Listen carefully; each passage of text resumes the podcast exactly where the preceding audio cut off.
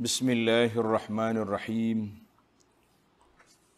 الحمد لله رب العالمين والصلاة والسلام على رسول رب العالمين.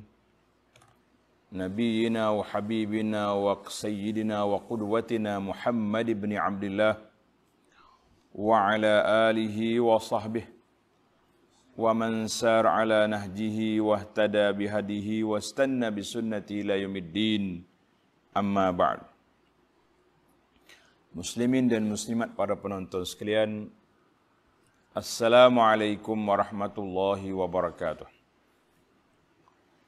Alhamdulillah kita panjatkan kesyukuran pada Allah Azza wa Jalla kerana dengan limpah kurniaan Allah Azza wa Jalla kita dapat meneruskan tugas besar kita iaitulah mengabdikan diri kepada Allah kemudian mentadabur beberapa ayat daripada kitab Allah Azza wa Jalla min kalami Rabbina.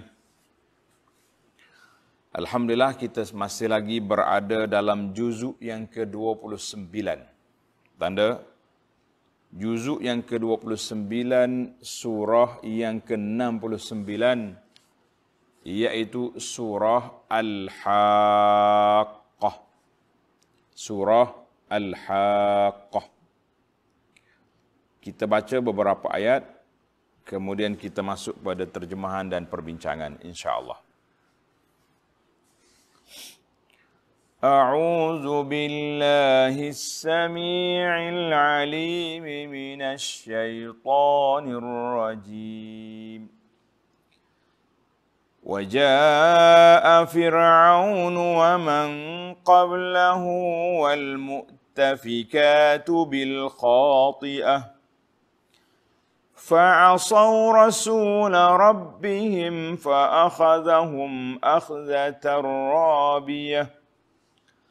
إنا لما طغى الماء حملناكم في الجارية لنجعلها لكم تذكرة وتعيها أذن واعية فإذا نفخ في الصور نفخة واحدة وحملت الأرض والجبال فدكتا دكة واحدة فيومئذ وقعت الواقعة Kita pergi kepada ayat yang pertama. وجاء فرعون ومن قبله والمؤتفكات بالخاطئة dan selain dari mereka siapa dia geng mana mereka ni kita dah bincang dalam siri yang lepas kan dalam ayat yang ke-8 ayat yang ke-7 ayat yang ke-6 geng mana iaitulah Samud wa amma kazzabat samudu wa adun bil qari'ah. Dua kumpulan ini. Samud dengan kaum ad samud iaitu menentang lawan nabi saleh. Negeri mereka di al-hijr di al-ula madain saleh sekarang. Wa amma adun dan fuad duduk di mana? Duduk di al-ahqaf duduk di eh, sempadan Arab Saudi dengan Yaman. Mereka ini fahal tara lahum min baqiyah. Mu tengok mereka ada lagi jawabnya tak ada apa dah. Yang adanya kesan-kesan peninggalan mereka. Kemudian kita pergi kepada ayat yang sembilan ini. Selain dari mereka, terjemahan yang anda baca ini pimpinan Ar-Rahman. Selain dari mereka, orang umat-umat yang terdahulu datanglah Firaun. Dan orang-orang yang terdahulu daripadanya daripada Firaun. Dulu daripada Firaun ramada umat-umat dulu. Umat Nabi Nuh, Ibrahim, Lut, Shu'aib, kaum Ad, kaum Samud itu umat dulu. Sebab itu baru mari Nabi Musa. Maka Fir'aun ni zaman Nabi Musa AS. Mu hitung semualah Fir'aun dengan orang-orang dulu daripadanya. Jadi puak-puak ni, puak-puak Fir'aun ni sudah jelas. Alhamdulillah, dalam Al-Quran ini detail. Kisah Fir'aun jelas dalam Quran. Dan sebahagiannya kita pun dah bincang dalam beberapa siri yang lalu.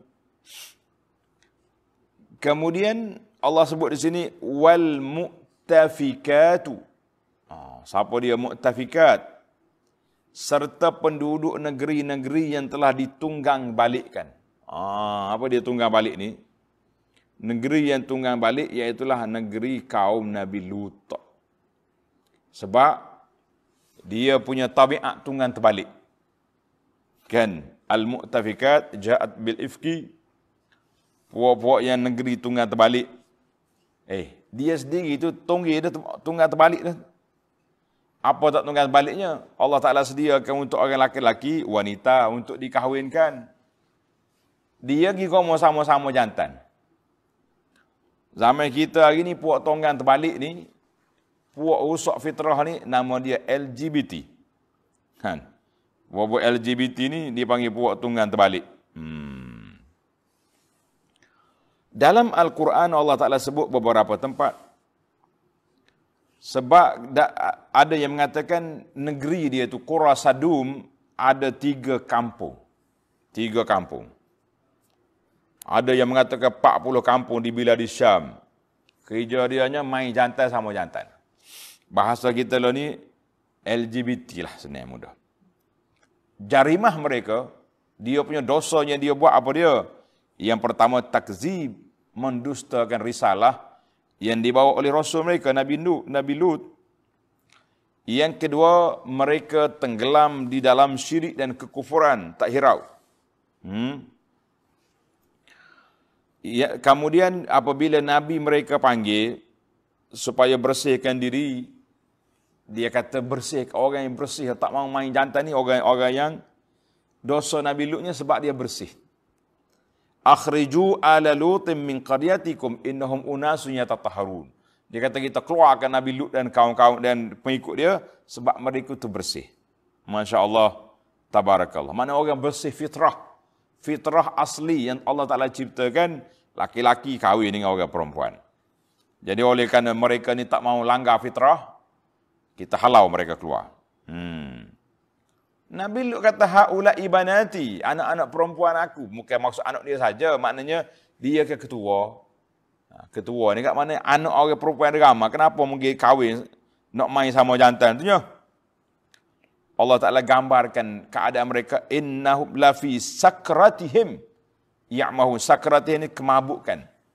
Dalam bahasa tafsir dia kata al-sakrah mabuk dengan mana al-idman. Ketagih. Eh orang ketagih ni dia tak tahu tak tak reti apa dah. Macam orang tak ketagih eh, dadah. Orang yang ketagih dadah ni, Allah, dia sanggup pukul orang, dia sanggup curi barang orang, bahkan dia sanggup bunuh orang asalkan dia boleh dapat barang dia nak. Dadah pe kuda. Hak isap rokok apa apa kurangnya? Oh, tak berhenti-henti. Ya, itu dia panggil orang yang ketagih, dia kemabukkan. Sakratih itu mabuk, dia tak nampak benda tak buruk, benda buruk jadi tak buruk. Ha, Masya Allah. Jadi puak-puak ni, puak-puak kaum Lut ni, Qura Sadum, apa dia? Dia duk main dengan mainnya pada dia, maka Allah Taala kata, wal mu'tafikatu bil khati'ah. Yang ditunggang terbalik dengan melakukan perkara yang salah. Al-khati'ah dengan perkara yang salah, yang al-fa'lah al-syani'ah perbuatan yang cukup keji. Apa tak kejinya? Mendustakan Rasul. Lepas tu mari main pula benda-benda yang pelik. Hmm. Main yang amalan-amalan pula yang orang panggil yang oh, langgar fitrah lah. Ada orang tanya macam mana kita nak faham Ustaz? Fitrah tak fitrah ni macam mana? Kita begini ya. Saya buat bandingnya yang simple. Untuk para jemaah senang nak, nak faham kita hari ni orang Melayu makan nasi. Nasi dengan kita sinonim. Tak? Kadang-kadang sampai tiga kali, empat kali sehari. Nasi lemak pagi, nasi macam-macam. Eh, Ada di kalangan kita ni tak makan nasi, dia makan batu. Dengan kayu. Ha, itu dia kata orang rusak fitrah. Allah buat ada pasangan-pasangan kita laki-laki berpasangan dengan perempuan. Eh dia pergi main sama-sama jantan. Itu dia panggil orang rusak fitrah. Hmm, Masya Allah, tabarakallah. Jadi jelaslah kepada kita, Fir'aun dengan perangai dia mengaku jadi Tuhan. Puak-puak mu'tafikat, puak-puak negeri yang tunggang terbalik. Sesuailah mereka itu tertungging, terbalik fitrah. Maka Allah Ta'ala mari dia punya bala pula terbalik bumi. Katanya malaikat angkat bumi dia tu, pusing balik ke bawah. Jadilah laut mati yang kita, yang orang duk pergi melawak sekarang ni. Laut mati di di di Jordan, di Urdun sekarang. Sempadan dengan Palestin. Ayat yang ke-10 Fa'asaw rasul rabbihim fa'akhadhahum akhzatar rabiyah Iaitulah masing-masing derhaka kepada Rasul yang diutuskan oleh Tuhan kepada mereka. Ha. Jadi Allah Ta'ala sebut sini, Rasulah Rabbihim. Rasul sebab apa? Sebab setiap daerah, setiap negeri ada rasul yang diutuskan oleh Allah Azza wa Jalla. Ada rasul yang diutuskan oleh Allah Azza wa Jalla. Jadi Allah SWT hantar rasul. Tapi dalam ayat lain Tuhan kata, Kazzabat ha, qawm Nuhinil mursalin. Kazzabat qawm Lutinil mursalin. Dalam surah Ash-Shu'ara. Kazzabat qawm Lut kaum Nabi Lut telah mendustakan rasul-rasul yang diutuskan. Sedangkan rasul seorang. Nabi Lut seorang je. Kenapa dia panggil rasul? Uh, Al-Mursalin yang diutuskan. Jawab dianya, oleh kerana dakwah rasul ni satu je, iaitulah dakwah kepada tauhid kepada Allah Azza wa Jalla, maka siapa dia menentang rasul, seolah-olah dia dusta semua sekali rasul. Ha, semua sekali rasul-rasul alaihi wassalatu wassalam, yang ada dalam kitab Tauhid mengatakan bilangan mereka 300 orang lebih. 300 orang lebih. Jadi mereka masing-masing menderhaka kepada Rasul yang diutuskan oleh Tuhan mereka. Apa jadi? فَأَخَذَهُمْ أَخْزَةَ الرَّابِيَةِ Lalu Allah menyeksakan mereka dengan azab yang sentiasa bertambah. Ha, jadi azab itu murtafi'ah. Jadi azab macam-macam azab Allah Ta'ala beri. Kita dengar kaum ni kena azab dengan tempikan. Kaum ni mari dengan uh, rihin sorsorin atiyah. Angin yang kencang, yang sejuk. Ada kaum uh, Fir'aun tenggelam dalam laut. kan? Puak-puak kaum Lut ni di balik bumi. Allahu Akbar. Ada pula uh, dengan uh, azab yang yang sentiasa bertambah. Tengok ayat yang 11. Ini kaum uh, Nabi Nuh. إنا لما طغى الماء حملناكم في الجارية Sesungguhnya kami tatkala air bah melampaui haknya serta menenggelamkan gunung ganang. Hmm, habislah. Maknanya taghal ma, taghal tu maknanya air itu melampau tinggi. Kan bila Nabi Nuh alaihissalam doa Ya Allah jangan tinggal lagi orang kafir atas muka dunia ini. Maka langit turunkan air, bumi keluar air. Bila bergabung dua ni, zabwai naik. Salah seorang daripada anak Nabi Nuh tak mau naik bahtera. Ingat. Dia kata, In, aku nak pergi cari bukit yang paling tinggi. Nuh kata, La asimal yaum min amrillah. Tak ada siapa selamat hari ini daripada urusan Allah. Mu nak selamat, naik bahtera. Naik perahu aku ni. Hmm. Tak ada anak dia tak nak naik. Nak kata apa? Ha. Maka Allah kata, Lama tagal ma' air terlalu tinggi. Tara tu mana melampau. Pasal itulah orang jahat ni panggil Tarut. Orang jahat, orang yang tak mau sembah Allah Ta'ala, nama dia Tarut. Sebab apa Tarut? Sebab dia melampau, melanggar perintah Allah Azza wa Jalla. Dari sudut bahasanya, lama tagal ma'a irtafa'a wa zada. Pertambah air. Hmm, tinggi naik. Jadi maksud di sini tofan yang zaman Nabi Nuh AS yang telah menenggelamkan semua bumi ini tenggelam belaka. Allahu Akbar. Maka Allah SWT peringatkan di sini kamu hok ada atas dunia lepas pada zaman Nabi Nuh ni orang yang telah dibawa dalam bahtera Nabi Nuh keturunan kamu. Allah kata apa? Hamalnakum fil jariyah. Telah mengangkut, Allah Ta'ala telah angkut serta menyelamatkan nenek moyang kamu ke dalam bahtera Nabi Nuh Al-Jariyah yang bergerak laju pelayarannya. Jadi, Jariyah itu maknanya dia yang berjalan. Tengok nota di bawah. Ya'ni tetakala kaum Nabi Nuh yang kufur engkar dibinasakan dengan taufan. Allah Subhanahu Taala menyelamatkan Nabi Nuh dan pengikut-pengikutnya yang beriman dengan mengangkut mereka ke dalam bahtera yang termaklum itu. Ha, naik bahtera. Maka Allah SWT sebut dalam ayat Quran ini Al-Jariyah. Ha? Zurriyata man hamalna ma'anuh innahu kana abdan syakura zuriat yang Allah Taala mana manusia hak asal daripada Nabi Adam pupus dengan bahtera dengan taufan kecuali yang ada dalam bahtera Nabi Nuh alaihissalam. Hmm.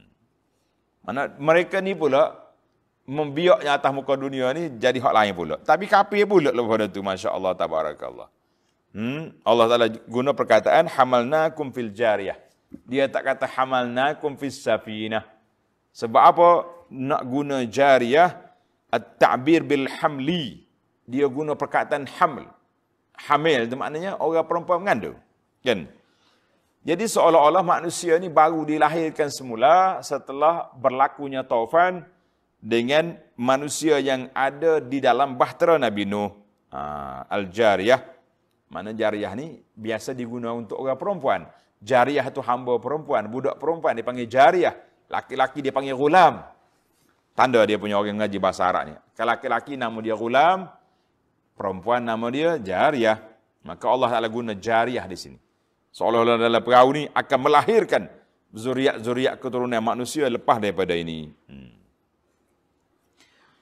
Dalam ayat 12, لنجعلها لكم تذكرة وتعيها أذن واعية Kami lakukan yang demikian untuk kami menjadikan peristiwa itu satu pengajaran bagi kamu.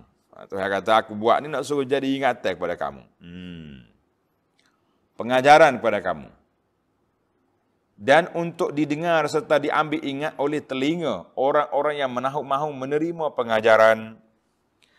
Maknanya dalam ayat ini Allah Taala bagi pada dua. Yang pertama i'tibaru bi qisasil anbiya kita kena ambil pengajaran daripada kisah nabi-nabi alaihi wassalam dan juga i'tibar daripada binasanya orang dulu dengan sebab mereka derhaka. Mereka derhaka. Yang kedua, iktibar bi fi'lil khair. Siapa dia nak hidup atas dunia kekal molek, di akhiratnya selamat, buatlah perkara-perkara yang baik, yang mulia, dan jauhilah perkara kejahatan, maksiat dan kerusakan. Ini dipanggil iktibar. Maka maka di situ kata dia kata di ahli fikir, umur manusia itu Bukan setakat kita hidup atas dunia ni 50, 60, 70 tahun. Itu yang umur kita tak. Tapi umur kita bermula daripada dulu dan sampai ke bila-bila. Apa dia maksud? Keturunan kita ni mari daripada mana? Lepas pada taufan dulu, mana keturunan kita ni mari daripada zuriyataman hamalna ma'anu. Zuriat yang ada dalam bahtera Nabi Nuh. Tak kira lelaki jadi, jadi Melayu, jadi Cina, jadi India, jadi apa kumpulan kan? Hmm. Kemudian umur kita pula akan jadi panjang bila lepas pada kita mati tak habis lagi. Episod atas dunia je habis. Tapi bermula pengembaraan ke alam akhirat. Lepas pada itu akan pergi ke syurga insya-Allah atau pada manusia pergi ke neraka wal iazubillah. Jadi umur kita ni panjang. Umur manusia tidak hanya setakat kita hidup atas dunia ni ya. Umur kita kita kena pergi awal lagi. Siapa dia untuk nenek kita? Siapa dia keturunan kita? Akhir sekali siapa anak cucu kita? Masya-Allah tabarakallah. Dalam ayat ini Allah Ta'ala sebut ta'iyaha uzunun wa'iyah. Ha. Kalimah wa'iyah, wa'in. Dalam Quran sebut di sini je ada. Wa'iyah. Tapi dah hari ini pendakwah-pendakwah kita banyak menggunakan perkataan wa'in ataupun wa'iyah. Umat yang wa'in, mana umat yang peka.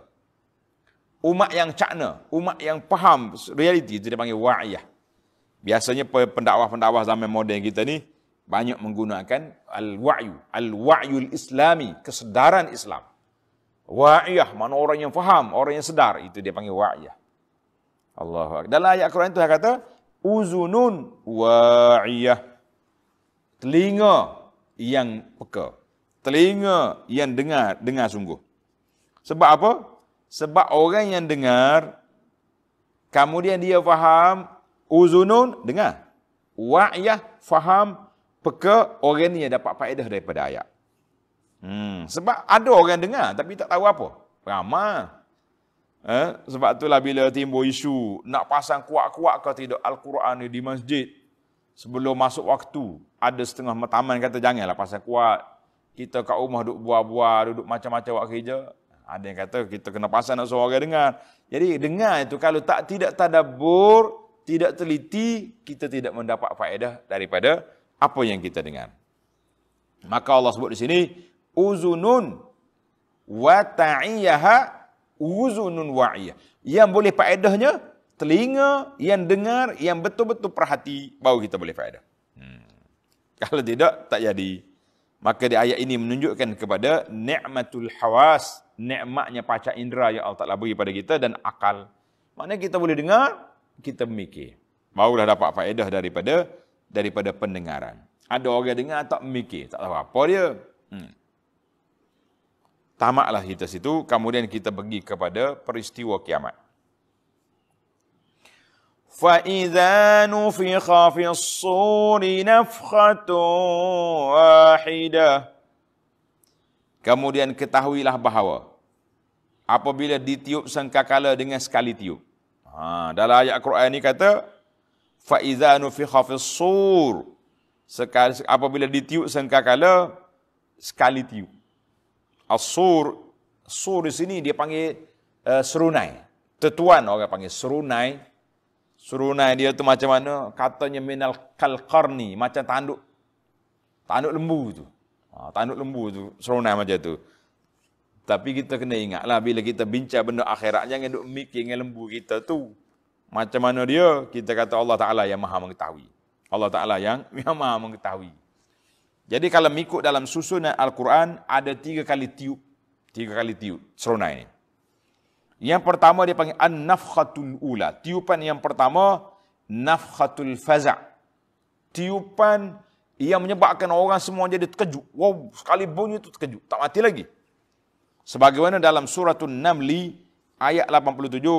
Wa yawma yunfakhu fis suri fafazi'a man fis samawati wa man fil ard. Bila ditiupnya serunai, sangkakala terkejut habis orang. Nah, itu satu. Yang kedua an-nafkhatu as-sa'. Ha, tiupan yang kedua mati habis. Dalilnya surah Az-Zumar ayat 68. Wa nufikha fis suri fa sa'iqa man fis samawati wa man fil ardi. Bila ditiup serunai, mati habislah. Hak atas bumi dalam bumi, hak atas langit dalam atas bumi semua mati kecuali binasa habis kecuali mereka yang ditetapkan oleh Allah Azza wa Jalla. Kemudian mari an-nafkhatu uh, al-ba's tiupan yang ketiga bangkit semula. Dalilnya surah Az-Zumar ayat 68 thumma nufikha fihi ukhra fa idzahum qiyamun yanzurun. Bila ditiup sekali lagi semua bangkit belaka. Ada yang ulama mengatakan dua ya, dua tiupan ya. Yang pertama fazi'an yang fasa'iqa itu sekali dah. Dia terkejut, pom mati habis. Wallahu alam yang penting dalam Quran ni kalau tengok dalam susunan tartib Al-Quran tiga kali tiupan. Tiup yang pertama faz'ah, tiup yang kedua sa' mati, yang ketiga al-ba's. Ada yang mengatakan yang pertama yang kedua tu sekali dah. Kejut patut mati. Wallahu alam. Siapa yang meniup? Nama dia Israfil. Tanda kan tugas-tugas malaikat besar ni Jibril menurunkan wahyu. Israfil tiup serunai kan. Ha kita belajar dalam bab nama malaikat. Hmm. Allahu Akbar. Maka manusia semua bangkit pada hari kiamat. Timbal, tim, timbul soalan, kenapa Tuhan kata sini, nafkhatun wahidah, satu tiupan. Tadi kita baca tadi ada tiga kali tiup. Daripada tiga jadi dua. Dalam Quran ni tengok ayat 13 nafkhatun wahidah. Satu tiupan. Macam mana jadi tiga dua satu? Jawabnya tanda tuan-tuan. Nafkhatun wahidah maknanya sekali Israfil tiup hanya sekali tiup je. Dia tidak kata macam kita duk tiup banyak kali wisil kita tiup. Pek pek pek lah. Sekali dia tiup fom bom fazah ataupun uh, sak mati habis orang. Fok, sekali lagi. Artinya besar. Kuat dia punya tiupan serunai sengkakala itu tak perlu ulang dua tiga kali. Pada sekali, hak mati-mati, sekali lagi yang hidup, hidup bangkit semula. Masya Allah, tabarakallah. Artinya wal amru la yatatallabul tikrar. Maknanya isu ni tidak berulang. Sebut dalam hadis lain, Israfi sekarang ini sudah bersiap sedia daripada dulu zaman Nabi siap dah tak tidur dia, duk tunggu. Takut Tuhan kata tiup, piau, selalu tiup. Ready. Orang panggil bersiap siaga dia untuk nak tiup. Masya Allah, tabarakallah. Kita ni pula hak tak siap siaganya. Duk mikir kalau mati hari ni, kalau tak mati lagi, eh macam-macam bertangguh kita. Baik, bila tiup sudah berlaku, وَحُمِلَتِ الْأَرْضُ وَالْجِبَالُ فَدُكَّتَا دَكَّةً وَاحِدَةً dan bumi serta gunung ganan diangkat dari tempatnya lalu dihancurkan keduanya dengan sekali hancur. Tuhan kata sekali dukatan wahidah perau sekali ya hancur lebuh habis. Masya-Allah tabarakallah. Ha, jadi Allah Taala sebut dalam ayat lain bukit jadi macam pasir uh, ataupun berterbangan seperti bulu, ada yang mengatakan tanah itu jadi rata, yang penting hancur lebuh habis. Wahidah sekali ya. Dalam surah Al-Fajr kalla idza dukkatil ardu dakkan dakka. Dakkan dakka di sini bukan banyak kali, tapi dia panggil takkid.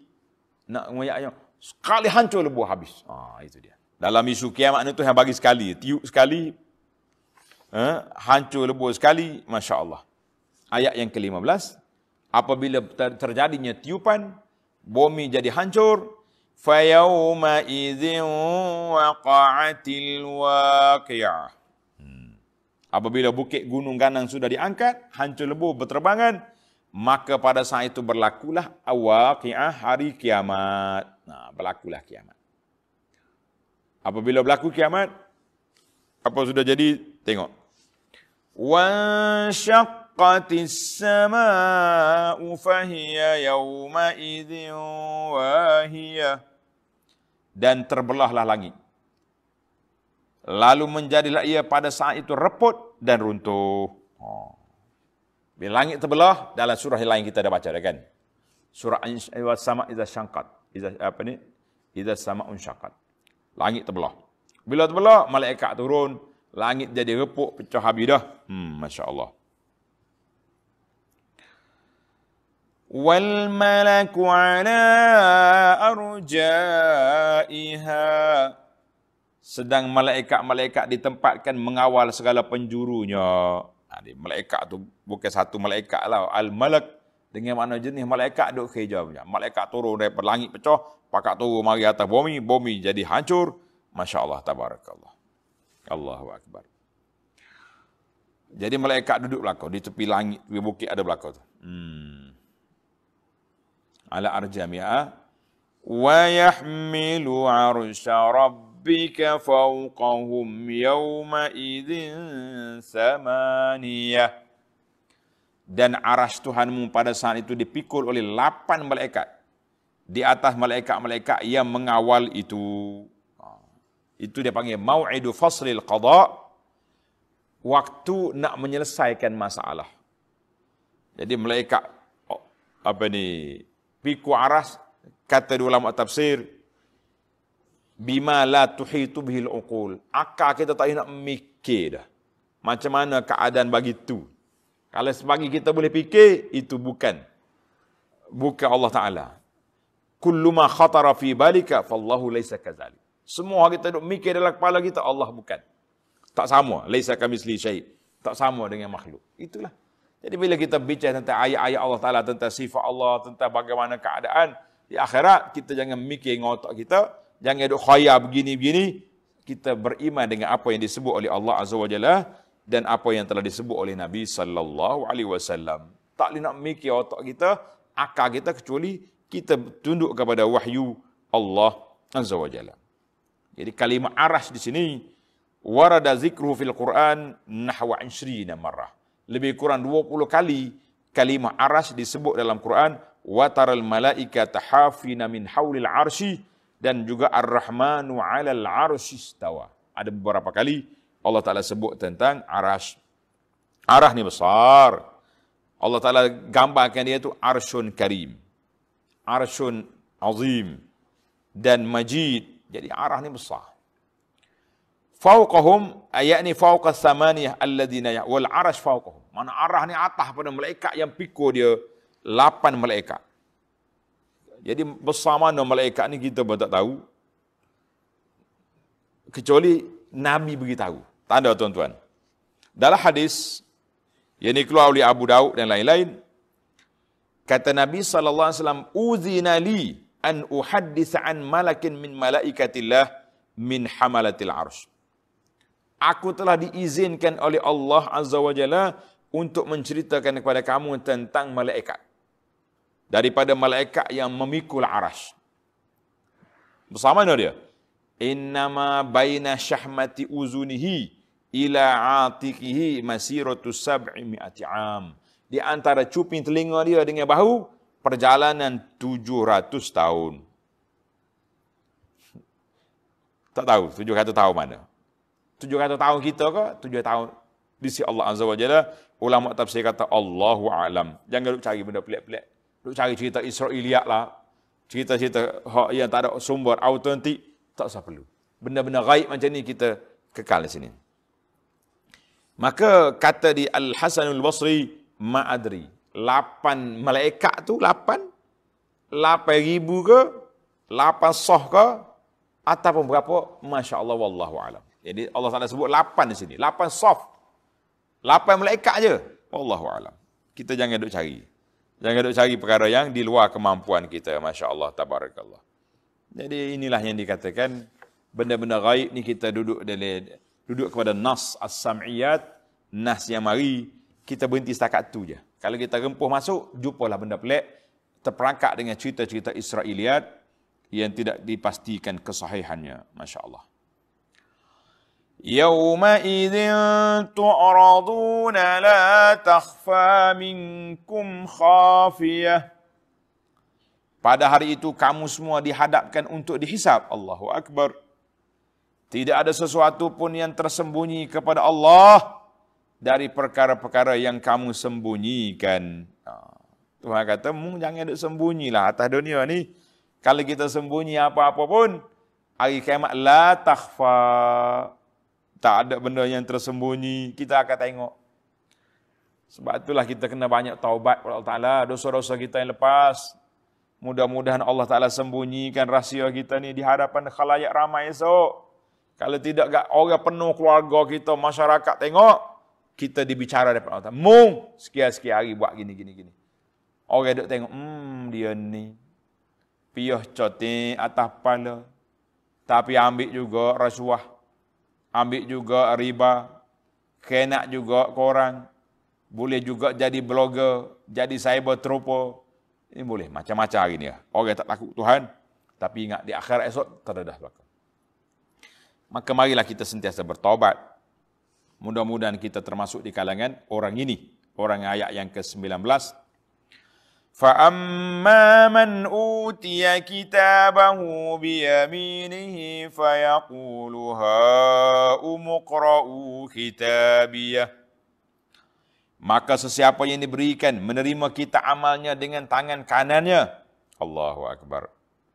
Doa belaka tuan-tuan. Allahumma ja'alna minhum Ya Allah jadikan kami di kalangan mereka. Mereka yang surat, terima surat tangan kanan. Bila dapat surat ni, maka ia akan berkata dengan sukacitanya kepada siapa yang ada sisinya, Ha umukra'u kitabiyah. Ha. Nah, bacalah apa yang kita amalkan. Baca, baca, baca. Macam kita lah dapat CJ, dapat keputusan PSO hebat. Oh, pakak tunjuk, oh tengok, tengok. Orang lain pun sibuk, tak ada nak tengok suratmu. Tapi gembiranya dia. Allahu Akbar. Mudah-mudahan kita termasuk di kalangan itu. Kita bayangkan di akhirat esok kita terima surat tangan kanan. Gembiranya kita, Masya Allah, Tabarakallah. Ha'ula umukra'u kita. Mai, baca, baca, baca. Aku punya keputusan. Hmm. Dia kata apa? Inni zanantu anni mulaqin hisabiyah. Sesungguhnya aku telah mengetahui dengan yakin bahawa aku akan menghadapi hitungan amalku pada hari yang ditentukan. Sebab dia beriman. Dia beriman, dia yakin bahawa dia akan jumpa dengan surah amalan ini. Macam kita ini, kita dengar, kita baca Quran, kita yakin ini, kita akan jumpa. Cuma waktu nak buat maksiat tu, jadi dia panggil lapu, isyarat macam lapu jalan rusak. Ya, lap, lap, dia padam sekejap, kita terjebak dengan maksiat. Na'udzubillah. Fahuwa fi isyatir radiyah. Maka dengan itu beradalah ia dalam kehidupan yang senang lenang lagi memuaskan sukalah dia. Di mana? Fi jannatin aliyah. Di dalam surga yang tinggi darjatnya. Qutufuha daniyah. Buah-buahan yang dekat untuk dipetik. Eh Allah Taala gambar di sini sukanya tak suka. Suka. Eh kita ni kalau masuk dalam kebun Allahu akbar. Teruja kita dah. Tengok, eh nak makan mangga, ambil. Eh masya-Allah tabarakallah. Nak makan anggur, pergi petik sendiri. Nak oi, seronok. Nak ambil nak ambil bunga. Allah gambarkan qutufu hadaniyah, maknanya buah-buah tu boleh petik dengan tangan sendiri, ambil fresh kata orang. Tak ada buruk-buruk tak ada. Dalam surga tak ada buruk, tapi gambaran di sini gembiranya ashabul yamin. Allahumma ja'alna minhum. Ya Allah jadikan kami di kalangan mereka ya Allah. Maka malaikat kata. Dia panggil ucapan ni kata. Kulu washrabu hani'an bima aslaftum. Bima aslaftum fil ayyamil khaliyah. Mereka diperselakan menikmatinya dengan katanya, makan dan minumlah kamu dengan makanan minuman sebagai nikmat yang lazat, hani'an. Hani'an maknanya tahniah lah. Kalau kita kata hani'an tu al-hani at-tayyib. Makanan yang sungguh sungguh lazat, berzak, apa ni, tak ada penyakit, tak ada bakteria, tak ada uh, dia apa kolesterol, tak ada bebas. Allahu akbar. Makan makan. Bima aslaftum fil ayamil khaliyah dengan sebab amal-amal soleh yang telah kamu kerjakan pada masa yang lalu. Nah. Jadi orang panggil tahniah di sini nak cerita kepada kita bahawa hanian kalau kita atas dunia ni bila kita kata tahniah kita tengok orang duk makan kita hanian lakum makanan yang baik mana kita doakan dia supaya dia dapat kebaikan. Kalau orang dapat dapat nikmat, dapat anak atau dapat apa kita kata tahniah. Maknanya ucapan tahniah ni ucapan yang baik kita doakan supaya mereka mendapat kemuliaan, dapat kebahagiaan dengan nikmat yang kamu dapat itu. Ha, itu di dalam dunia. Tapi di akhirat tu, Alhamdulillah ucap kata malaikat kata, Hani'an lakum, gembiralah kamu semua. Masya Allah, tabarakallah. Dengan sebab amalan kamu yang terlepas. Dalam hadis lain, Nabi kata, Lan yudkhila ahadam minkum amalhul jannah. Setiap orang itu tidak boleh masuk surga dengan sebab amalan. Orang tanya, Ya Rasulullah, wala anta, Rasulullah sendiri pun sama. Kalau wala ana, illa an yataghammadani Allahu minhu bifadlin wa rahmatin, kecuali dengan limpah kurnia Allah Azza wa Jalla dengan rahmat dia. Hadis dalam Bukhari Muslim, kata di para ulama, maknanya kita ni jangan duduk eh, eh dengan sebab amal aku. Cuma dengan sebab kamu beramal, Allah beri rahmat. Ha, tapi kalau kata nak bayar dengan amal kita, tak terbayar. Solat dua rakaat boleh pahala, Masya Allah, besar, boleh pahala syurga, kita kata besar sangat. Nah, moga panggil tidak setimpa kalau nak bayar. Tapi kalau kata rahmat, dengan sebab membuat ibadah, dengan sebab kamu taat pada perintah Allah, dengan sebab kamu ikut sunnah Nabi sallallahu alaihi wasallam, kamu dapat rahmat. Kamu dapat limpah kurnia Allah Azza wa Jalla. Itu dia panggil patut. Ayat 25 yang menakutkan kita na'uzubillah, kata na'uzubillah. Wa amma man utiya kitabahu bishimalihi فيقول يا ليتني لم أوت كتابيه الله أكبر Adapun orang yang diberikan menerima kita amalnya dengan tangan kirinya, maka ia akan berkata dengan ses, dengan uh, penyesal sesalnya, menyesal sangat. Alangkah baiknya kalau aku tidak diberikan kita amalku. Hmm, nak kata apa? Kan? Ha. Dalam ayat Quran itu Tuhan kata, bishimalihi ambil tangan kiri. Ada juga dalam riwayat lain kata, min wara'i zahrihi ambil daripada belakang. Ha, macam mana kita nak faham? ulama kata, kata ulama tafsir, tak ada salah. Tidak bersanggah, kan? Ambil belakang atau ambil depan. Wa amma man utiya kitabahu wara'a zahrihi. Ha, dalam dalam surah Al-Insyiqaq. Wa amma man utiya kitabahu wara'a Ada pun orang yang terima di belakang. Maknanya, tangan kiri terima kat belakang. Oh, dahsyat. Orang yang had depan, tangan kanan. Maksud itulah kalau kita nak beri apa-apa kepada orang, hollow kat kanan. Jangan hollow kat kiri. Kan? Nah, itu. Kiri ini dipanggil syiar ahli neraka naudzubillah. Hmm. Dia kata, "Wei, kalau aku tak dapat surat walam adri ma hisabiyah dan aku tidak dapat mengetahui akan hitungan amalku. Hmm, tak tahu apa adalah nak tahu apa, hari ini sudah ada belaka. Hmm. Ya laitaha kanatil qadiyah. Alangkah baiknya kalau kematianku di dunia dahulu. Hmm. Kalau aku mati itu pakai berhenti sekat tu. Menjadi kematian pemutus yang menamakan kesudahanku tidak dibangkitkan lagi jadi tanah pakai sudah. Eh kita ni kalau lagu tu banyaklah peluang-peluang yang kita boleh ambil atas dunia ni kan. Selamat tak masuk penjara, masuk kubur bebas. La Atas dunia ni tak selamat, selamat tak masuk penjara. SPRM tak boleh nak siasat kita sebab kita ada kuasa contohnya. Nah, kita boleh tutup file-file siasatan, tidak jadi masalah. Kita ada peguam-peguam yang hebat yang boleh menyelamatkan kita di mahkamah. Silakan.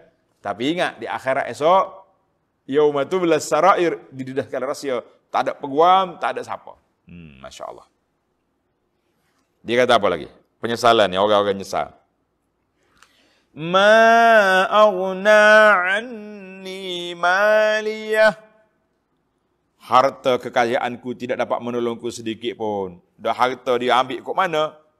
Ha? Ambil ikut jalan-jalan yang tak halal. Menipu orang, menindah orang, macam-macam tipu. Nak tolong apa? Ataupun jalan baik tapi tak infak fisabilillah, harta tak jadi faedah juga. Masya-Allah tabarakallah halaka anni sultaniyah kuat kuasaku oh maknanya kuasa-kuasa aku dulu masa tu aku boleh jadi menteri boleh jadi perdana boleh jadi pegawai besar boleh jadi CEO hilang habis dah ada yang mengatakan sultaniyah di sini dengan mana hujah aku tak ada hujah dan nak bela diri aku pada hari ini depan Allah Taala nak bela apa semua terdedah belaka ya tu belas sarair telah binasa dan henyak, hilang lenyap daripadaku. Allahu Akbar. Apa jadi? Orang panggil lagu ni apa sudah? Khuzuhu faghullu. Allahu Akbar. Ulama-ulama yang hatinya lembut. Bila baca ayat ni dalam solat, dua solat mereka akan menangis. Khuzuhu faghullu. Lalu diperintahkan pada malaikat penjaga neraka, tangkaplah orang yang berdosa itu serta berenggukan dia. Summal jahim sallu. Kemudian bakarlah ia dalam neraka jahim. Allahu akbar. Neraka jahanam bakar dia. La haula wala quwata illa billah. Hmm. ثم في سلسلة زرعها سبعون ذراعا sab'una dhira'an fasluku. Selain dari itu masuklah dia ke dalam lingkaran. Silsilah ni maknanya rantai. Rantai besi yang ukuran panjangnya 70 hasta dengan membelikkannya ke badan na'uzubillah. Allahu Akbar. Jadi ada ke 70 ni satu bilangan yang banyak. Kan banyak dalam dalam ayat ni tentang 70 dalam Quran sebut in tastaghfir lahum sab'ina marratan 70 kali Maknanya ayat 70 ni menunjukkan bahawa banyaknya dia tu. Sebab apa? Sebab dia atas dunia ni telah dibeli diri dia, nafsu dia telah membelikkan dia dengan dengan godaan nafsu, dengan godaan syahwat, dengan godaan ikut orang, dengan godaan kekuasaan. Semua godaan-godaan yang dia dapat ni telah membelik dia yang menyebabkan dia neraka, maka di akhirat esok Allah kata summa fi silsilatin dalam rantai-rantai itu belik dia juga. Allahu akbar. Itu dia panggil atas dunia ni kamu telah dibeli oleh iblis, dia panggil talbis iblis, belitan iblis, belitan syahwat, belitan nafsu, belitan segala perkara, maka di akhirat esok kamu akan dibeli dengan rantai yang 70 hasta panjangnya. Kita kata banyak uh, 70 itu panjang mana? Wallahu a'lam. Hmm. Masya-Allah tabarakallah. Sebab apa? Innahu kana la yu'minu billahil azim. Sesungguhnya ia dahulu tidak beriman kepada Allah yang maha besar. Ini penyakit utama dia. Tak beriman. Yang kedua, wala yahuddu ala ta'amil miskin dan juga tidak menggalakkan dirinya dan orang lain memberi makanan yang berhak diterima oleh orang miskin. Ha, ingat baik. Banyak dah ayat-ayat yang kita dapat bahawa dalam surah itu ara'aita allazi yukadzibu biddin fadzalika allazi wala yahuddu ala ta'am. Maknanya orang yang tak menggalakkan orang buat kerja benda baik ni masalah. Kata di para ulama bukan semesti orang kaya, orang miskin pun tak apa. Eh? Sebab kalau kita tak ada duit, kita galakkan orang bersedekah. Ha, kita letak tabung-tabung. Orang kaya pun dah dia lah miskin, dah dia dia bakhir dah. Dia tak menggalakkan orang pula. Kita kata dua penyakit di sini. Hmm. Maknanya kita ada ada keuzuran. Allahu Akbar. Ini dia panggil uh, keadaan-keadaan ahli neraka. Oleh kerana panjang lagi cerita dia ni. Dia tak tak beriman, dia tak menggalakkan beri makan pada orang miskin falaisa lahul yawma hahuna hamim maka pada hari ini tidak ada baginya di sini seorang pun dari kaum kerabat serta sahabat handai yang dapat menolongnya. Tak ada orang nak tolong dah sedekah dia tak ada. Uh, tidak ada apa ni macam-macam. Wala ta'amun illa min ghislin dan tidak ada makanan baginya melainkan dari air danur la yakutu la yakuluhu illa al khati'un. Yang tidak memakannya melainkan orang-orang yang melakukan perkara yang salah. Itu gambar ahli neraka wal billah. Maka kemudian marilah pula. Arahan lain bermula daripada ayat 38 fala uqsimu bima tubsirun Insyaallah kita akan sambung dalam sidi yang akan datang sehingga ke akhir surah. Insyaallah. Jadi para jemaah sekalian, beberapa tadabur tentang kalakkan beri makan dan sebagainya, kita akan sambung balik dalam perbincangan kita besok. Subhanakallahumma wa bihamdika ashhadu an la ilaha illa anta astaghfiruka wa atubu ilaih.